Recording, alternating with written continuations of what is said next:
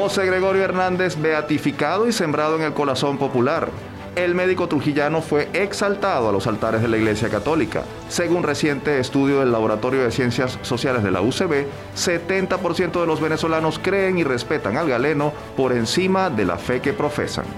UCAB apuesta por la formación de los docentes en competencias digitales. En alianza con la Fundación MMG, la Universidad Católica Andrés Bello ofrecerá dos cursos abiertos, gratuitos, en línea y autodirigidos para preparar a los maestros y profesores con herramientas para la educación virtual en tiempos de pandemia. Les contamos todos los detalles. Solidaridad académica. Instituto de Medicina Tropical de la UCB busca donaciones de particulares para comprar insumos, mantener sus puertas abiertas y seguir cumpliendo su labor de investigación y servicio de atención sanitaria gratuita a la población. Estos son los temas que ponemos sobre la mesa y que compartiremos con ustedes durante la próxima hora. Acompáñennos. Somos Universate, las voces de la Universidad Venezolana.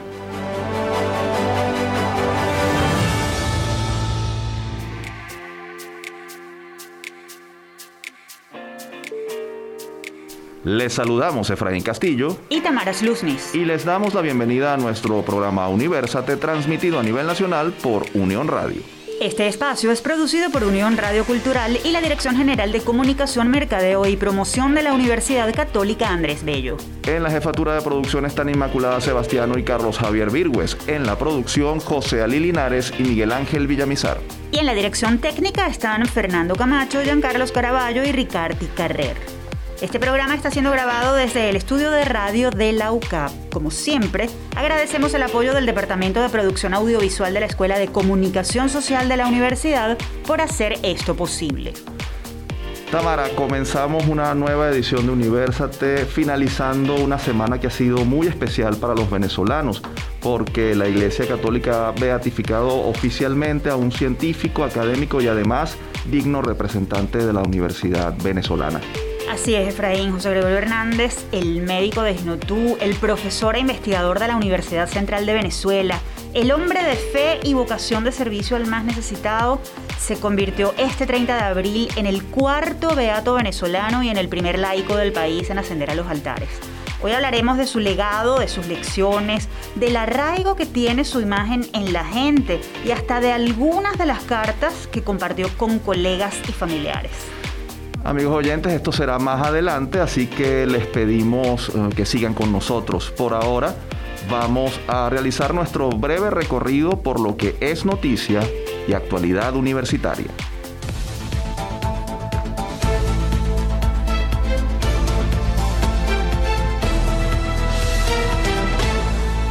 Les contamos que el Consejo del Núcleo Táchira de la Universidad de los Andes, ULA, aprobó el reinicio de clases a partir del mes de mayo bajo la modalidad de semestre especial a distancia. Así lo informó el profesor Omar Pérez Díaz, coordinador administrativo de la institución. Pérez Díaz detalló que bajo este esquema los alumnos regulares podrán cursar un máximo de dos materias, mientras que los estudiantes que estén en los últimos semestres un total de tres. La autoridad universitaria aseveró que este periodo académico tendrá una duración de 11 semanas. Seguimos hablando de la ULA, pero no con muy buenas noticias porque esta semana se registraron hechos vandálicos en dos de las sedes de la institución. El primero se reportó en el edificio de la Facultad de Ciencias en Mérida, donde los antisociales hurtaron equipos e insumos del Laboratorio de Química General y la oficina de la Bolsa del Libro, biblioteca de uso estudiantil.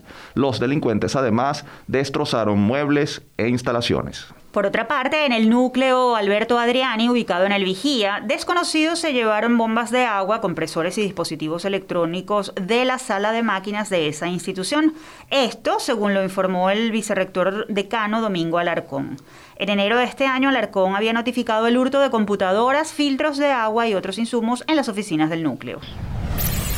Nos vamos al estado Monagas, al oriente del país, porque el pasado 23 de abril dirigentes estudiantiles de la Universidad Pedagógica Experimental Libertador UPEL en Maturín denunciaron el estado de abandono en que se encuentra la sede de esa institución. Los jóvenes aseguraron que durante el año de pandemia desconocidos han hurtado más de 20.000 pupitres para utilizar la madera como leña. De igual manera, los estudiantes detallaron que con los 30 robos ocurridos entre marzo de 2020 y marzo de 2021, distintas áreas de la institución han sido desvalijadas, pues se han llevado aires acondicionados, computadores, material de educación física, equipos del comedor y laboratorios, entre otros. Pidieron mayor presencia policial. Hasta ahora, solo tres funcionarios de la policía de Monagas custodian el campus. Volvemos a Caracas, específicamente a la UCB, donde los representantes del Instituto de Medicina Tropical activaron la campaña Ayúdanos a seguir ayudando, que busca recaudar fondos dentro y fuera del país para garantizar que este reconocido centro con más de 70 años de historia prosiga su labor de investigación, diagnóstico y atención de enfermedades tropicales como el mal de Chagas o la toxoplasmosis. Desde el año 2016, este instituto ha sido objeto de al menos 84 robos de equipos e insumos.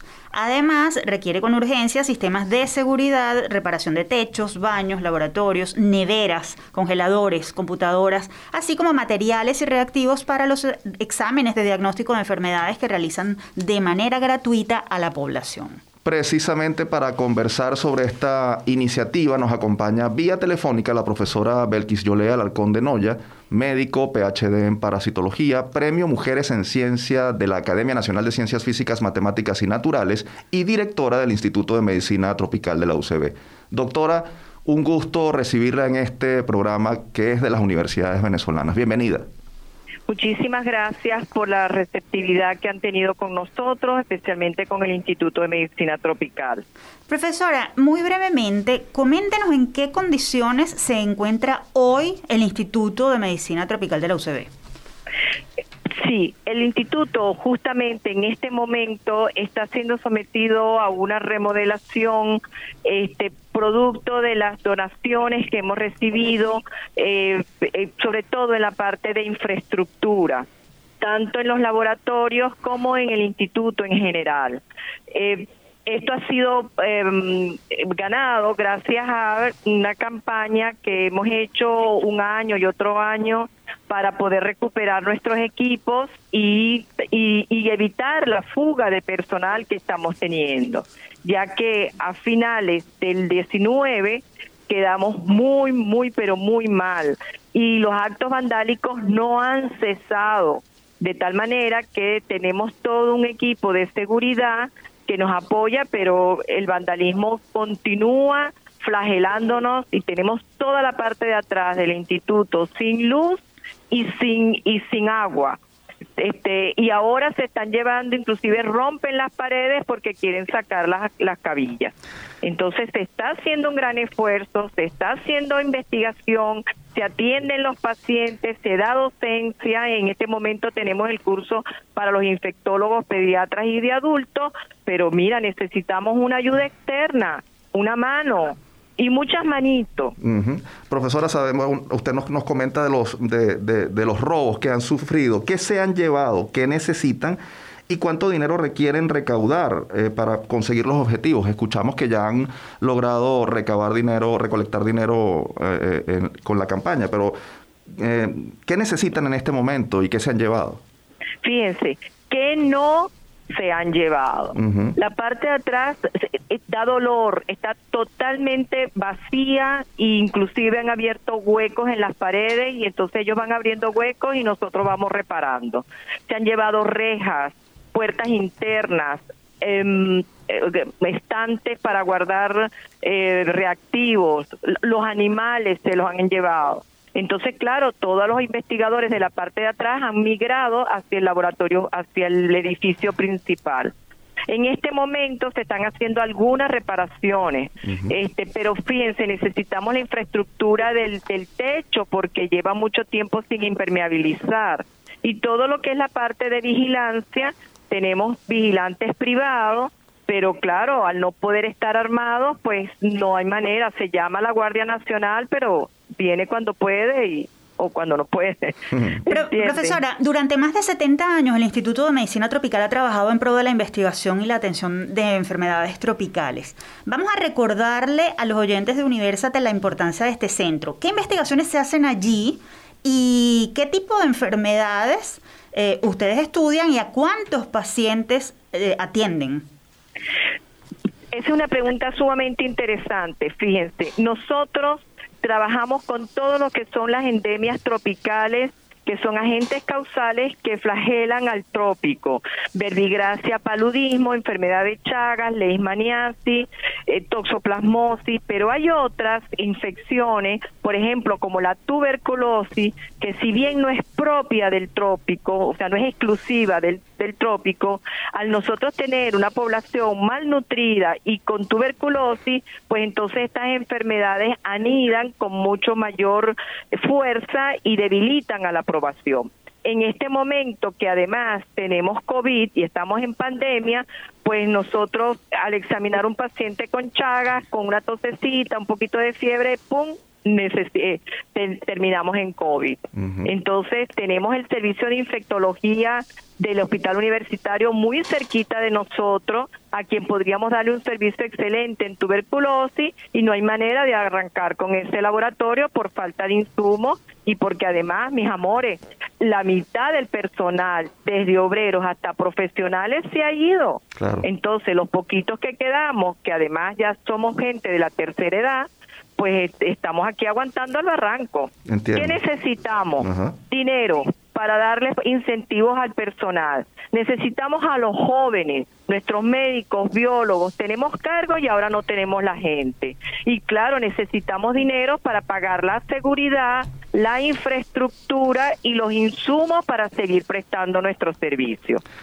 Ayúdanos a ayudarte es el lema y nombre de la campaña de recaudación de fondos que ustedes han emprendido para responder a esas necesidades. ¿Qué han logrado hasta ahora y cómo contribuir con esta campaña? ¿Dónde conseguir más información sobre, sobre ella para, para que los interesados puedan donar? Perfecto, fíjense, el, realmente el producto de la campaña ha servido para difundir una vez más nuestras necesidades. Lo que se ha obtenido ha sido muy poco y de verdad lo agradecemos muchísimo pero necesitamos mm, ser un poquito más gentiles y además este repicar esa información al exterior, a donde están todos nuestros egresados, nuestros profesores mayores, los padres de nuestros muchachos, poca cosa. Nosotros necesitaríamos unos 50 personas que mensualmente nos den 5 o 10 dólares para nosotros poder pagar la vigilancia y medio mantener el instituto. ¿Entiendes? Porque son todos los todos los, los insumos que, que, que tiene un instituto de esta magnitud. ¿Cómo contribuir? ¿Cuáles son las redes, profe? Ok, fíjense, nuestras redes son por Instagram este y Twitter arroba IMT piso UCB. Y tenemos un portal que es www.ucb.ve slash IMT piso donar. ¿ok? Yo voy a repetir el Instagram y el Twitter porque es donde está toda la información. Correcto. Arroba IMT piso UCB. Nosotros de todas maneras, todos los insumos, este, todo lo que es donaciones, perdón, ingresa a la Asociación de Egresados de la UCB, recibimos el servicio, el pago de las rejas, el pago de de insumos, eh, vigilancia, etcétera, y nosotros no tocamos ni un solo ni un solo dinero. Eso es excelente porque es la transparencia y la ruta del dinero totalmente limpia. Doctora Alarcón, muchísimas gracias por haber atendido nuestra invitación. Universate está a la orden siempre para difundir todas las inquietudes e iniciativas del instituto. Esta es la casa El agradecimiento es totalmente nuestro. Muchas gracias. Ustedes escuchaban a la profesora Belkis Yolea Alarcón de Noya, directora del Instituto de Medicina Tropical de la UCB. Recuerden que si desean colaborar con el instituto, pueden ingresar a www.ucb.be slash IMT piso donar o seguir la cuenta arroba IMT piso UCB en redes sociales. ¿Cómo quieres que te quiera?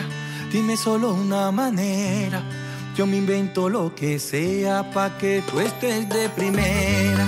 Y hablando de medicina y doctores, hacemos una pausa musical y escuchamos esta melodía titulada Pa' que te enamores, interpretada por Vito Queao, grupo conformado por dos médicos de la UCB. El gastroenterólogo Jorge Landaeta y el cirujano Juan Pirela. Ellos, desde 2013, mezclan ritmos tropicales, urbanos y folclore para contar historias que ayuden a sanar el alma de la gente. Vamos a escuchar un poco más de Bitoqueao. Y si te llamo es pa' que te enamores, y si te busco es pa' que te enamores, y si te bailo es pa' que te enamores, escribo canciones pa' que te enamores, si te mimo es pa' que te enamores, y si cocino es pa' que te enamores, incito es pa' que te enamores, te regalo el mundo pa' que te enamores tú, pa' que te enamores tú, pa' que te enamores tú, pa' que te enamores tú, y tú, y tú, y nadie más que tú. Nosotros continuamos con más de Universas de las Voces de la Universidad Venezolana. Les recordamos que pueden seguirnos a través de nuestras redes sociales. En Twitter, Instagram y Facebook estamos como arroba Universate Radio. Y después de este intermedio musical, en esta parte de nuestro programa conversaremos sobre una iniciativa universitaria que busca actualizar los conocimientos de los docentes en el área de la enseñanza en la era digital. Esto es lo que se está haciendo desde el campus.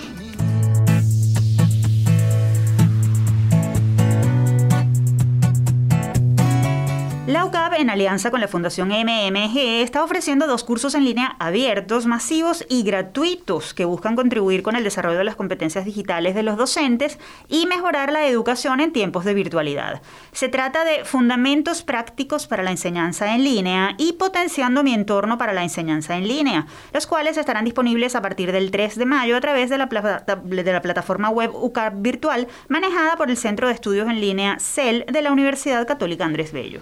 Maestros y profesores de cualquier parte del país podrán participar en estos cursos autodirigidos y asíncronos, cuyo objetivo es otorgar a los participantes herramientas que les permitan enfrentar esos desafíos pedagógicos que ha dejado el confinamiento. Esto a un año de pandemia de COVID-19, por cierto. Al concluirlos, los eh, cursantes recibirán una certificación avalada por la UCAP. Para ampliarnos detalles sobre esta oferta educativa, nos acompaña el profesor José Javier Salas. Él es coordinador de proyectos especiales de la Escuela de Educación de la UCAP y coordinador académico de estos cursos. Profesor Salas, le damos la bienvenida nuevamente a Universate. Bueno, agradecido por la oportunidad. Eh, para nosotros ha sido un, un, trabajo bien interesante el diseño de todos estos cursos. Actualmente eh, tenemos más de 2.000 eh, solicitudes, eh, de las cuales 1.600 aproximadamente eh, les corresponde iniciar el curso básico de fundamentos prácticos y el resto, cerca de 400, estarán eh, iniciando el curso, si se quiere, más avanzado de potenciando mi aula virtual. Esto ha significado el diagnóstico de 2.000 docentes a nivel nacional, lo cual no es poca cosa, es realmente importante. Eh, podemos decir que efectivamente el diagnóstico demuestra una necesidad de fortalecimiento en todo lo que tiene que ver con el manejo de alternativas digitales para la enseñanza en línea y bueno, definitivamente el, el esfuerzo de la Fundación MMG con la Universidad Católica eh, va a dar frutos eh, rápido eh, y además frutos significativos, porque lo dicho, el país está de alguna forma requiriendo esta formación. Profesor, eh, brevemente, ¿qué, ¿en qué consisten los cursos que sabemos son virtuales y lo hemos dicho en la presentación? Eh, eh, ya nos dice que más de 2.000 eh, eh, participantes se han registrado, pero ¿qué es lo que van a obtener esos, esos mm, docentes que, que, se inscriban para, para hacer estos cursos gratuitos? Fíjate, el primer curso de fundamentos prácticos, como lo dice el título del curso, está dirigido para los docentes que están en condición de aprendiz, que están dando sus primeros pasos, que quizás los dieron de forma accidental, por ensayo y error, con bueno, con todo este tema del confinamiento, les tocó ir a casas y bueno, eh, sentarse frente a la computadora hacer algo que eh, no sabían hacer y eso ha significado muchos aciertos y muchos errores también. ¿no? Entonces, ese primer curso está diseñado para, y es donde entra casi el 80% de los postulados, a, bueno, de alguna forma nivelar y dar esas, esas bases fuertes para que los docentes puedan eh, continuar aprendiendo y continuar mejorando sus técnicas para la enseñanza en línea. El segundo curso, donde solo tenemos hasta ahora cerca de 400 docentes, eh, está diseñado para aquellos que en el diagnóstico digital que aplicamos demostraron conocimientos, en, conocimientos y destrezas en cuanto a los LMS, a, los, a las aulas virtuales, que de alguna manera demostraron un manejo suficiente de las habilidades esenciales para poder ser exitosos en este curso, si lo quieres llamar avanzado. Pues. Eh, para aquellos que están en el curso 1, que pueden estar pensando, bueno, y cuando yo termine el curso 1, ¿cómo hago? No hay que preocuparse, la universidad Católica junto con la Fundación MMG está garantizando un segundo ciclo en las mismas condiciones, lo cual le va a permitir a todos los que están en el curso 1, que si Dios quiere van a terminarlo, eh, efectivamente, satisfactoriamente, tomarlo, tomar el curso 2 en el segundo ciclo. Profesor, ¿cuáles son las debilidades que ustedes han detectado en los maestros? ¿Qué áreas eh, o en qué áreas ellos necesitan más refuerzo?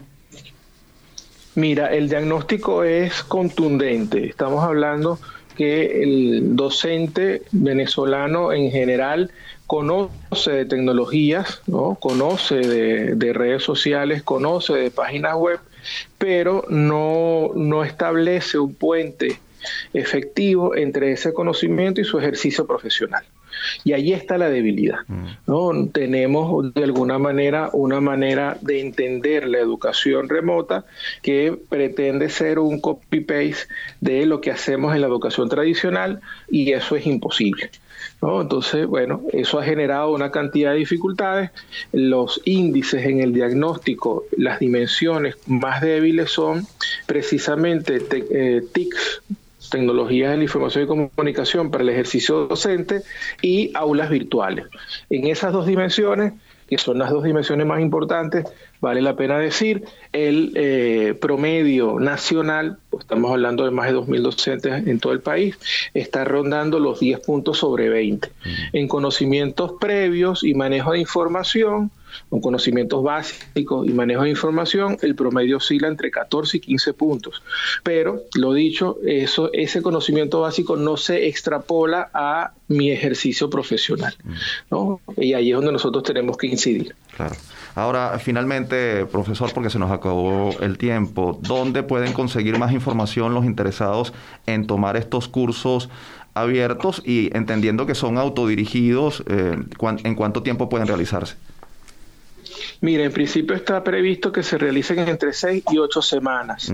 Para este primer ciclo se ha previsto que eh, expertos de la Escuela de Educación generemos eh, contenido que acompañe al, desarrollo de los cursos. Significa que vamos a tener em, conferencias semanales eh, que de alguna forma ayuden a complementar el estudio y el avance en los cursos autocontenidos. Estos, estos, estas conferencias van a ser abiertas no, evidentemente las pueden ver de forma asíncrona, aquel que no se pueda conectar, pero va a ayudar a, tener una voz adicional, además de todo el contenido que ya el CELA ha, diseñado para los docentes en cada curso. Así que de alguna manera vas a tener eh, eh, la oportunidad de conectarte y conversar con alguien una vez a la semana sobre lo que estás haciendo en el aula virtual. ¿Dónde se consigue información? Eh, bueno, pueden entrar a la página web de la Universidad Católica o pueden ir al, portal del CEL, eh, UCAP Virtual, y allí consiguen más detalles acerca de los cursos. Pero sobre todo desde la página principal de la universidad, allí tienen un, un, link que les va a llevar y que les va a permitir seguir postulándose, porque aquí no, esto no se cierra a pesar de que el curso inicia la primer, el primer grupo el 3 de mayo, vamos a seguir recibiendo postulaciones hasta finales del mes de junio. Mm, y si una persona a mediados de junio decide postularse y comenzar, va a tener su tiempo, el tiempo suficiente para terminar el curso. Así que esto pica y se extiende. Profesor Salas, gracias por haber compartido con nosotros esta valiosísima información. Gracias a ustedes por la oportunidad. Ustedes escuchaban al profesor José Javier Salas, coordinador de proyectos especiales de la Escuela de Educación de la UCAP. Si desean más información, pueden seguir la cuenta arroba educación UCAP o visitar ucapvirtual.ucap.edu.be. Con esto nos vamos al corte y al regreso seguimos con más de Universate. No se aparten.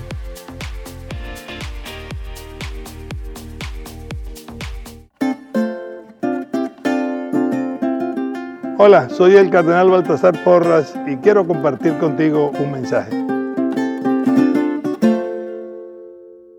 José Gregorio Hernández representa la mejor simbiosis entre lo que es la cultura religiosa popular y la exigencia de la fe católica, porque una cosa es ser santo y otra cosa es hacerlo santo. No se nos hace santo si no hay esa petición, diríamos, de parte de la gente que es la que reconoce en una persona lo que son sus grandes virtudes. Y por eso estoy seguro que crecerá mucho más el sentido profundo de nuestra propia identidad venezolana y religiosa.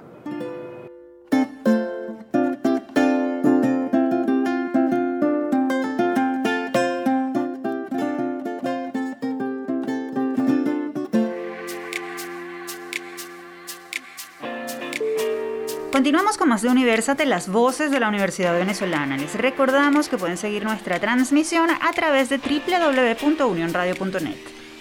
Y en esta parte de nuestro programa hablaremos sobre fe, esperanza y el arraigo popular del doctor José Gregorio Hernández, nuevo beato de Venezuela y universitario ejemplar. Quédense a escuchar nuestra sección Foro Universate.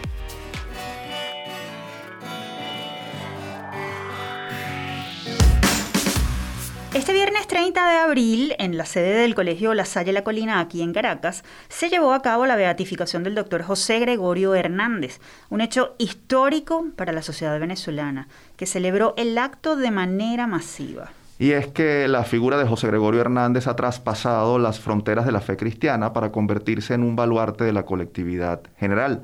Así lo confirma un estudio publicado recientemente por el Laboratorio de Ciencias Sociales Laxo de la UCB, según el cual más del 70% de los ciudadanos del país cree en el médico de Isnotú, independientemente de la religión que profesa.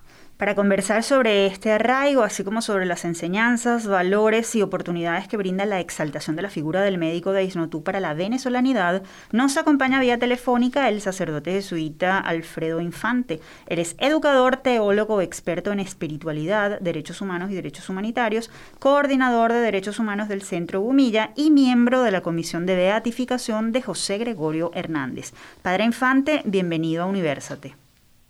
Gracias, gracias, muchísimas gracias por la, por la invitación. Padre, sin duda alguna la beatificación de José Gregorio Hernández es un hecho histórico en nuestro país, más allá de lo religioso. ¿Qué significa esto para Venezuela? Significa un llamado al encuentro, porque José Gregorio Hernández es un punto de encuentro. En su funeral coincidieron pobres, ricos, gente de todos los colores, de todas las ideologías. Fue un punto de encuentro. Todos reconocieron en José Gregorio lo más genuino de la venezolanidad. Decíamos en la presentación que el arraigo de José Gregorio Hernández en la población es mayoritario, según estudios académicos recientes. Usted es párroco de un sector popular, La Vega. ¿Por qué el médico trujillano es un símbolo popular venezolano independientemente de la fe que se, que se profese o incluso si no se profesa alguna creencia. Creo que la gente del pueblo reconoce la bondad y el ejercicio del bien expresado en la solidaridad y eso lo muestra, lo revela la biografía de José Gregorio Hernández un hombre que se dedicó al ejercicio del bien, al buen trato y especialmente a la solidaridad con los más necesitados. Padre, más allá de lo, del tema mm, religioso, ¿qué otras lecciones, además de esta que usted ha mencionado, debemos poner en práctica los venezolanos eh, sobre, sobre José Gregorio Hernández? Bueno, una cosa importante es que es un hombre civil. En un país de memoria, donde ha prevalecido la memoria militarista, tenemos que recuperar la memoria civil y eso implica hoy el ejercicio de la ciudadanía, la defensa de nuestros derechos humanos, el derecho a la participación ciudadana, que sin ciudadanía no hay país. Eso lo muestra José Gregorio Hernández con todo lo que fue un ciudadano responsable, un científico que pensó y modernizó el país, un educador, un catedrático que formó generaciones de médicos, o sea, un hombre que fue un hombre de país. Padre, ¿cree usted que debería enseñarse la vida y obra del ya beato en las escuelas y universidades del país, independientemente del carácter de las instituciones? Por supuesto, yo creo que para reconstruir nuestro país cuando nos toque y desde ya, por supuesto, tenemos que valernos de figuras importantísimas, bien arraigadas en el imaginario colectivo, en el inconsciente colectivo y que sean respuesta a esa venezolana que a esa Venezuela que queremos. Y queremos una Venezuela con condiciones de vida digna y José Gregorio Hernández trabajó por eso. Queremos una Venezuela solidaria y José Gregorio Hernández es signo de esa solidaridad. Queremos una Venezuela emprendedora y él fue un hombre de emprendimiento. Queremos una Venezuela donde haya una ciudadanía y él fue un modelo de ciudadanía aunque es considerado santo por los venezolanos y ya ha ocurrido la beatificación, el galeno no ha llegado aún a la etapa de santidad, por lo menos no oficialmente, desde el punto de vista, llamamos, llamémoslo técnico, ¿no? Para explicar un poco a los oyentes estos asuntos, ¿qué sigue ahora? ¿Qué debe ocurrir para que el Vaticano nombre a el beato José Gregorio Hernández como santo?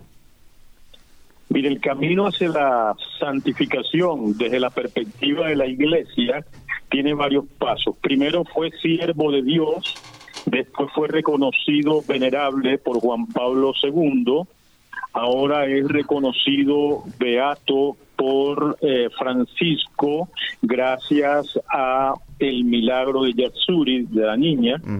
Ahora, después, ahora, a partir de ahora, después de la celebración de ayer, toca también identificar un milagro. ¿Y qué es un milagro? Un milagro es una sanación que pasada por la comunidad científica, la comunidad científica médica reconozca que hay un salto, que no hay una explicación razonable desde el punto de la ciencia y que se ha dado un salto en esa sanación.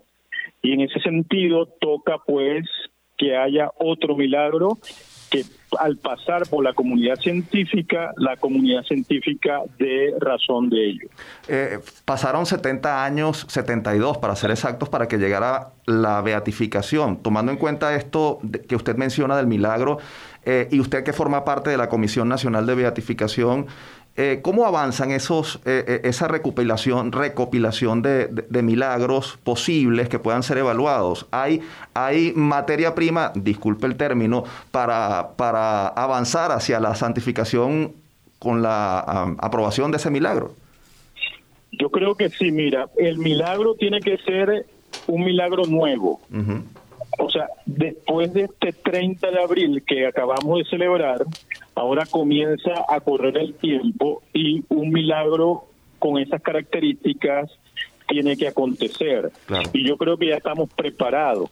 En Venezuela, a lo largo de esos 70 años que tú mencionas, han habido muchos milagros, pero han quedado como favores porque la mayoría de esos milagros han ocurrido entre sectores populares y en un momento en que los venezolanos no teníamos esa cultura eh, eclesiástica para saber que había que guardar los expedientes de tal modo que pudieran la comunidad científica tuviera el insumo necesario, la materia prima para la discusión.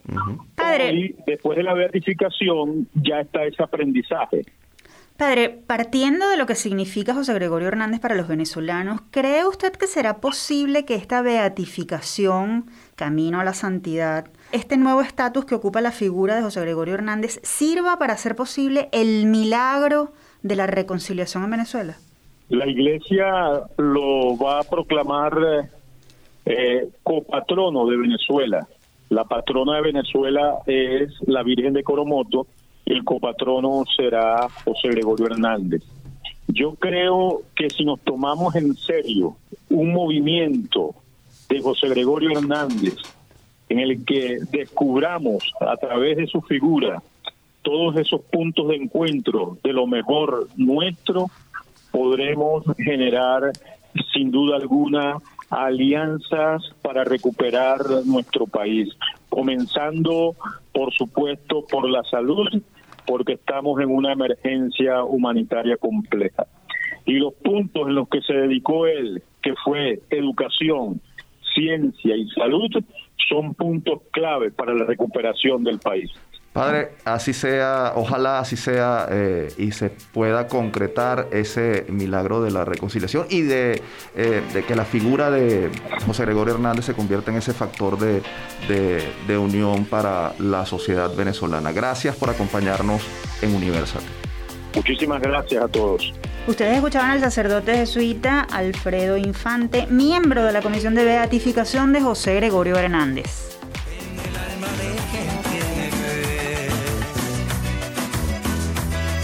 Y antes de continuar con nuestro programa, vamos a escuchar un poquito de otra pieza del grupo Bitoqueado, dueto conformado por los médicos de la UCB Jorge Landaeta y Juan Pirela. Se trata de la canción Te Busqué, dedicada precisamente al doctor José Gregorio Hernández. Escuchemos.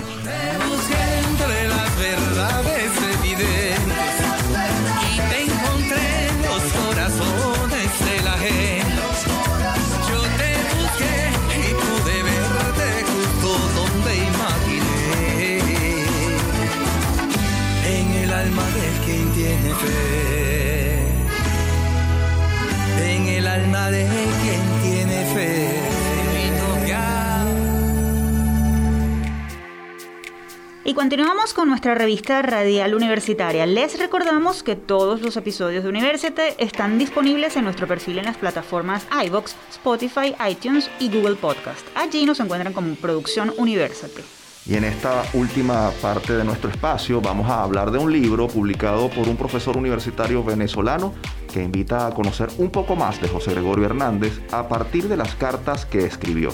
Esto lo haremos en nuestra sección El que busca, encuentra.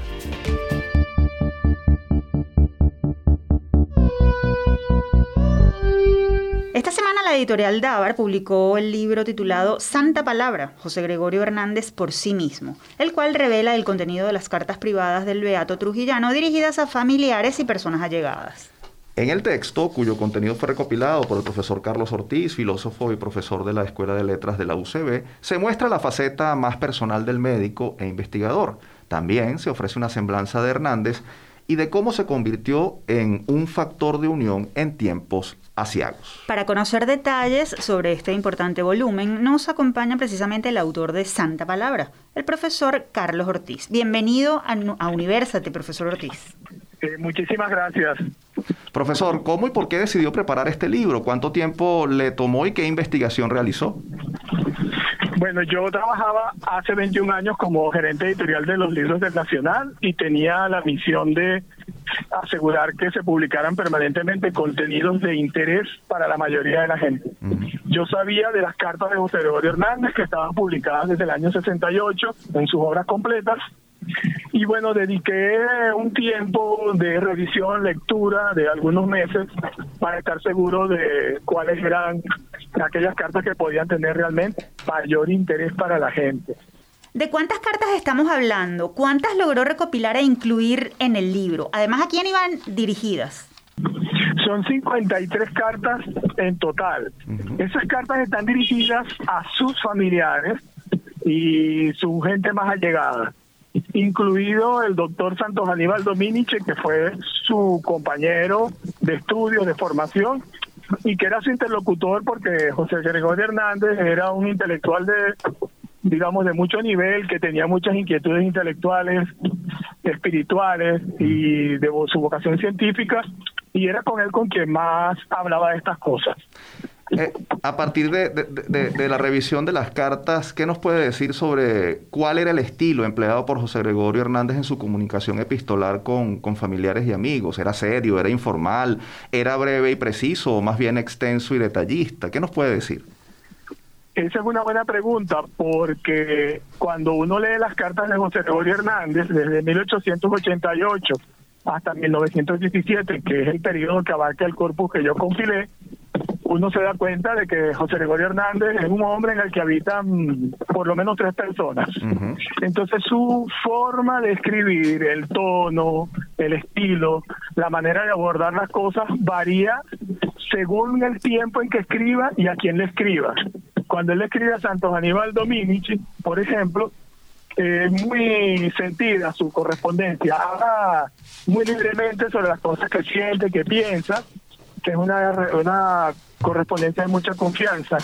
Cuando habla, describe a sus familiares, esas cartas tienen un tono no distante, pero sí un tono más enfocado en tratar de hacerles ver eh, las cosas que él considera que deben hacer, les da consejos, recomendaciones, les habla de las cosas importantes de la vida, pero en un tono que ya no es tan tan sentido, digamos así.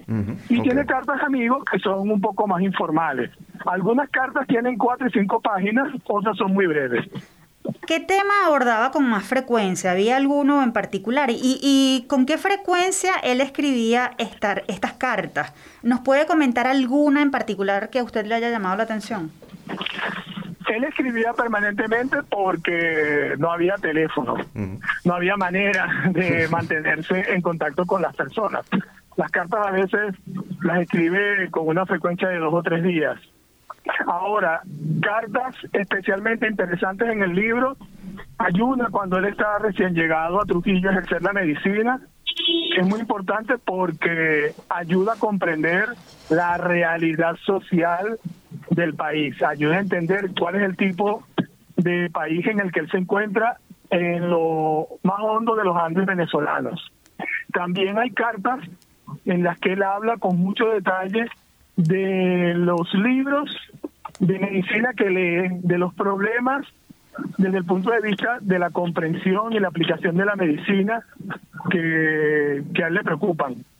Hay cartas sobre eso muy interesantes. Hay cartas escritas desde Nueva York, por ejemplo, que también tienen el valor de ayudar a ver cuál era la visión del mundo que él tenía de cuestiones como la Primera Guerra Mundial, por ejemplo. Eh, eh, profesor, em, a la luz de lo que usted ha, ha, podido ver en esas cartas, usted nos hablaba de que había como tres personas en el mismo José Gregorio, pero al final, eh, ¿cómo era José Gregorio en la intimidad a partir de estos, de, estos contactos o productos, estos contactos epistolares? Eh, se ha hablado mucho de su vocación de servicio, de su eh, intensidad académica, de su ímpetu, eh, de, su, de su solidaridad. Las cartas así lo confirman. Sí, lo primero que puedo decir es que era un hombre muy reflexivo. Todos los asuntos de los que él hablaba los tomaba muy en serio y reflexionaba acerca de ellos. Era un hombre muy preocupado por los problemas que se le presentaban a la hora de poder ejercer la medicina como él lo pensaba que debía ser y sobre todo con un interés muy sentido por ayudar a los enfermos. Hay una carta donde él le dice a su sobrino que el buen médico es aquel que sabe curar a sus enfermos. En esas cartas también se ve que tiene su vocación religiosa muy marcada desde el principio. Él parece tener una intuición de su relación con Dios muy especial, que de hecho lo lleva a intentar ser sacerdote en dos oportunidades. Pero en general yo diría que eh, José Gregorio Hernández encontramos una persona con un carácter complejo. Es un hombre con mucho sentido del humor que maneja muy finamente la ironía a la hora de referirse a las cosas que le pueden molestar, que también puede ser muy directo y al mismo tiempo un hombre que no se ahorra palabras para expresar sus inquietudes intelectuales, sobre todo. Él es un gran lector que ha leído a grandes clásicos, está leyéndolos, los comenta, y uno entiende que todo eso forma parte de una personalidad que podríamos decir hoy polifacética. ¿Dónde se puede adquirir este libro de José Gregorio Hernández? ¿Está en físico? ¿Está en digital? ¿Tienen alguna red para conseguir más información? Sí, el libro se puede comprar en soporte digital por Amazon, se puede comprar en librerías en Caracas. Ahorita recuerdo Sopa de Letras en la Hacienda de la Trinidad y el Buscón en el Trasnocho, Las Mercedes. Pero también se puede escribir directamente al Instagram del editorial, que es arroba editorial Davar. Davar de, de dedo, A de América, H Historia, B de Bolívar, A de América, R de Roma. Y si alguien tiene alguna inquietud, también me puede escribir libremente a mi Instagram, arroba Cortis Editorial, o a mi teléfono 0424-123-4488, para que no pierda la posibilidad de ubicar el libro.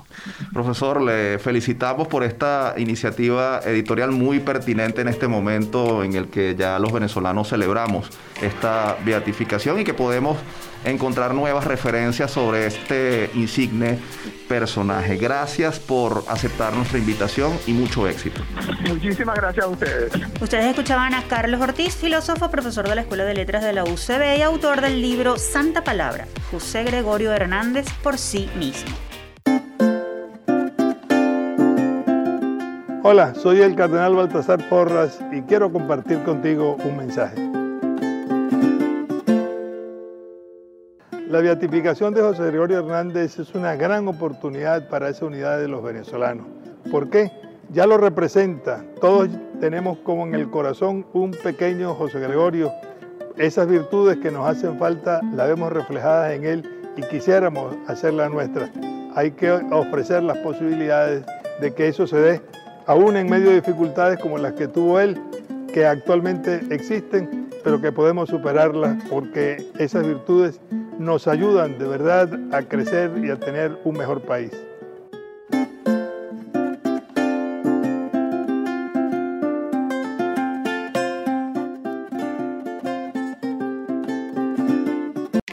Excelente y muy pertinente este micro conducido por el cardenal Baltasar Porras y producido por la UCAP, en el que se dan pinceladas de la vida y legado del ahora beato José Gregorio Hernández. Si quieren escuchar toda la serie de estos eh, audiovisuales, pueden visitar el canal de YouTube UCAP VE. Ahora sí es momento de despedirnos, no sin antes compartir nuestra acostumbrada frase de la semana.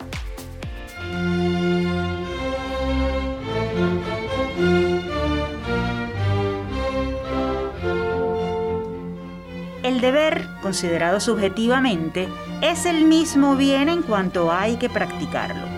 Se llama virtud aquella disposición constante al cumplimiento del deber con inteligencia, amor y libertad. La virtud exige la práctica reiterada, porque es evidente que un solo acto bueno no engendra virtud. Debe haber el conocimiento del bien. Es necesario amarlo como tal y tener la voluntad de ejecutarlo. La reflexión pertenece al doctor José Gregorio Hernández, médico, profesor académico y científico trujillano, de quien hemos conversado el día de hoy en Universate. Estas palabras tienen una vigencia indudable. Ojalá que sean cada vez más los venezolanos los que pongan en práctica esta virtud de hacer el bien y sigan el ejemplo de este insigne universitario y sobre todo ciudadano ejemplar.